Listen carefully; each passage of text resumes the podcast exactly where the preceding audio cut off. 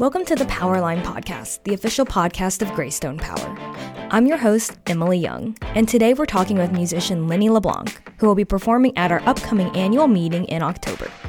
So, let's get started on episode 35 of the Powerline Podcast. Lenny LeBlanc is a Christian singer songwriter whose career took off in the 1970s.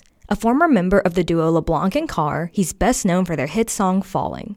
Today, you'll get to know a little more about our performer for our upcoming annual meeting, which will be held October 14th this year. Hey, Lenny, welcome to the podcast. Thanks for taking some time to sit down and chat with us today. You're a multi instrumentalist as well as a singer. What was your first instrument? Were you self taught or did you take lessons? My first instrument was bass guitar, and uh, I was pretty much self taught. We were kind of poor growing up, so we couldn't afford music lessons or even an instrument. And so um, when I was 15, I got my first job and saved enough money to buy a bass guitar. And then I learned from watching other people and then just kind of figuring things out myself. Oh, wow, that's really impressive. Did you ever perform on stages before you started doing music full time? No, I really started by accident. I was uh, I grew up on the east coast of Florida, and in that area, we all we all went to surf at the beach. We were surfers, and so I went home with my best friend. He had a car, and so we drove to his house, and his brother and several of his little friends were in the living room with their little electric guitars, and they were playing songs on the radio. This was 1965. And so I knew the songs, and they looked at my friend and I, and they said, "Hey, why don't one of you guys come over here and sing?" And I thought, "Sing? We're not singers. We're surfers."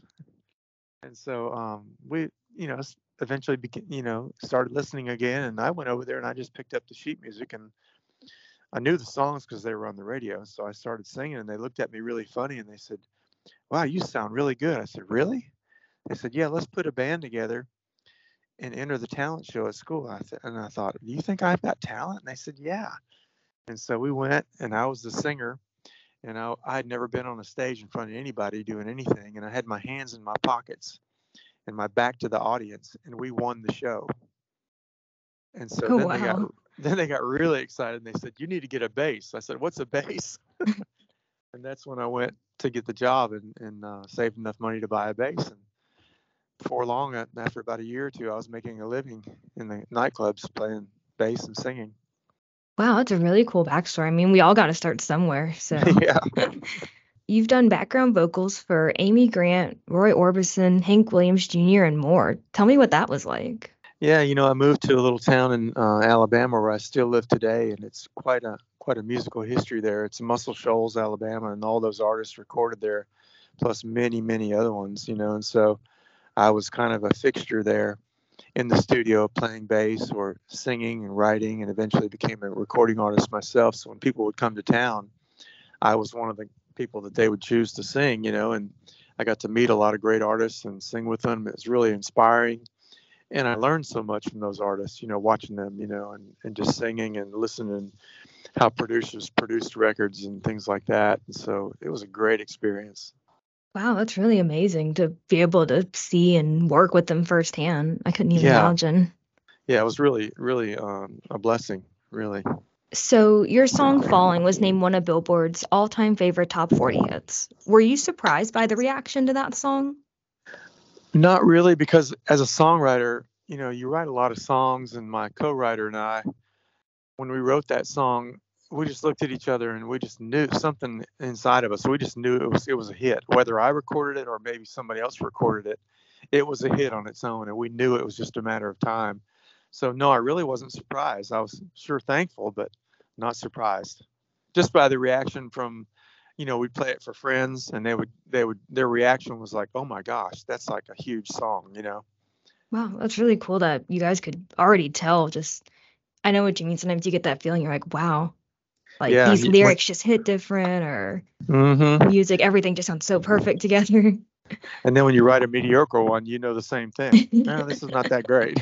yeah, exactly. So, you've worked with several international artists. Was the language barrier ever an issue? you know, not really. Um, most countries that we that I've traveled to, and I've traveled uh, to about 25 different countries all through Asia, India, and Europe. uh, Asia and uh, Africa, and um, you know, the English is the business language, especially among the younger generation. They all speak English because they're taught in schools, you know, and that's the business language. So it's it's kind of well known. Then the older older generation, they don't know a whole lot of English, but they know enough. And a lot of my songs have been translated into many languages. So a few of my songs, I know them in several different languages, and I'll sing them. You know, if I'm in in Asia and Indonesia, there's a you know translation for one of my songs. I'll kind of brush up on it and sing it in that language. So yeah, it's but no, normally it's not really a big barrier. Oh wow, was that hard to learn your songs in other languages? Uh, well, there's just one one main song, so really not not really, and it didn't have a lot of lyrics. So I would just get with a local, you know, maybe one of the the sponsors or the host that was hosting us. I'd say, "Teach me the song in your language," you know. So it might take a day or two to learn it, just kind of memorize it. And, yeah, that's really cool that you know you took the time to translate your songs and you know you actually sang them. Like that takes a lot of effort, well, added effort. Yeah, somebody somebody else actually did the translation, but I just learned it, you know. So I think it I think it's really um, I think it's it's a blessing to the people when you get there that wow, you know, he's singing in our language. He took the time, you know, and, and that's what I was wanting, you know. I didn't want him to think we were just kind of blowing through and you know, either you learn it our way or you or we're not going to sing it, you know. Yeah, so I definitely agree. It really it really touches their hearts, you know, and they and actually sing along, you know, a lot better too because that's the way they learned it, you know, in their language. Yeah, that's so nice. Mm-hmm. Well, we are looking forward to having you perform at our Hiram campus. Uh, have you ever performed in West Georgia before? Um, yeah, I have. There's I've done some songwriter events there in Douglasville and different places, you know, around Atlanta. So how close are you to Atlanta? I'd say we're like 30, 40 minutes or so, depending okay. on traffic. Yeah, yeah. Okay. Yeah. I'm looking forward to it. Yeah, we're we're definitely looking forward to having you. Awesome. So, I read a little about your history, and I know you used to write pop music. Why did you decide right. to switch to Christian music? Well, I had an amazing thing happen to me in 1981. A friend of mine that I grew up with in Florida had been to Vietnam, and when he got out of the service, he began smuggling drugs. And um, he was like not just a drug dealer; he was a smuggler. They would they had boats and planes, and they would smuggle thousands of pounds of marijuana from the islands to the coast of Florida. And he got so deep into it that the FBI, the, the state officials were after him, the IRS was after him, and he he turned his life over to God. He just surrendered to God. He said, God, I can't do this anymore. You're gonna have to take control of my life. I've messed it up. And he called me late one night and he said, Lenny, I got saved and I'm going to heaven and I want you to be there with me. Are you saved? And I thought, man, just when things were going good, I was I was not looking for God. God was like the last thing on my radar. I had a you know nice pop career. I was doing well. Uh, had records, you know, hit records, and had a record deal. And something in his voice just really, really just tugged at my heart, you know. And he sent me a Bible. I'd never read the Bible before, and I started reading the Bible for the first time, just curious, you know. And God began to reveal Himself to me through the Scriptures. He, he began to show me myself know, like in different characters in the Bible. You know, like the rich young ruler, he had everything, but he was all tied up in his riches. That was his God, you know, and um, just different things. And God began to reveal His love to me, and I just started seeing how, on the outside, yeah, I was successful and I had all this stuff, but inside I was spiritually bankrupt. And I just really started crying out to God. I said, God, I, I, what do I do? I, I want to go. I want. I want to know you, and I want to live for you. And man, I just started, my heart started changing in my house. I would just go on the back porch and I'd say, those trees have never looked that green. Everything just looked different. Everything I thought, I started thinking different. My heart began to change, and it was it was a supernatural experience with God. And so, as a songwriter, I was uh, contractually, you know, held to uh, to do another record. It was time to make another record, and so I was trying to write songs for that pop record, and I'd start the song, and it would start out to be a pop love song, and then by the time it got to the chorus, it would be about Jesus. And I thought Capitol Records is not going to want these Jesus songs, and of course they didn't. And so I had to get what's known as a musician's worst nightmare, a real job, and they held me in in uh, suspension of my contract, and it took two years for me to get out of the contract and eventually, you know, make start recording Christian music. And it wasn't that okay, now you're a Christian, you can't do this pop music anymore. It wasn't that at all. It was just that I lost that desire to do it. I wanted to write and sing about this God that radically changed my life. So that was the motivation of my heart. And of course, there was no money in Christian music then. Um, I had sung on Amy Grant's first record, and I wasn't even a Christian. I just did it for a favor as a, to a friend, and um, so that's kind of how my journey started. Wow, that's a really amazing story, and yeah, and I'm glad that you're able to do something that you really love and appreciate, something that's changed your life like that. Yeah, and along the way, I've had success in that in that uh, other arena in pop music and country music. I've had number one songs recorded by other people that I wrote without even trying. You know, so I was I was like able to achieve success and not even be in that genre, but just from a distance. You know, and then Yeah. write songs that are write songs in the Christian realm that are sung around the world. You know, in different languages. It's just amazing. I think that's really yeah. great that music can transcend languages like that, you know. Oh, it's just it's just awesome. yeah. So I see now that you're a little more involved with the production side of music rather than singing songwriting kind of. What made you decide to go that route?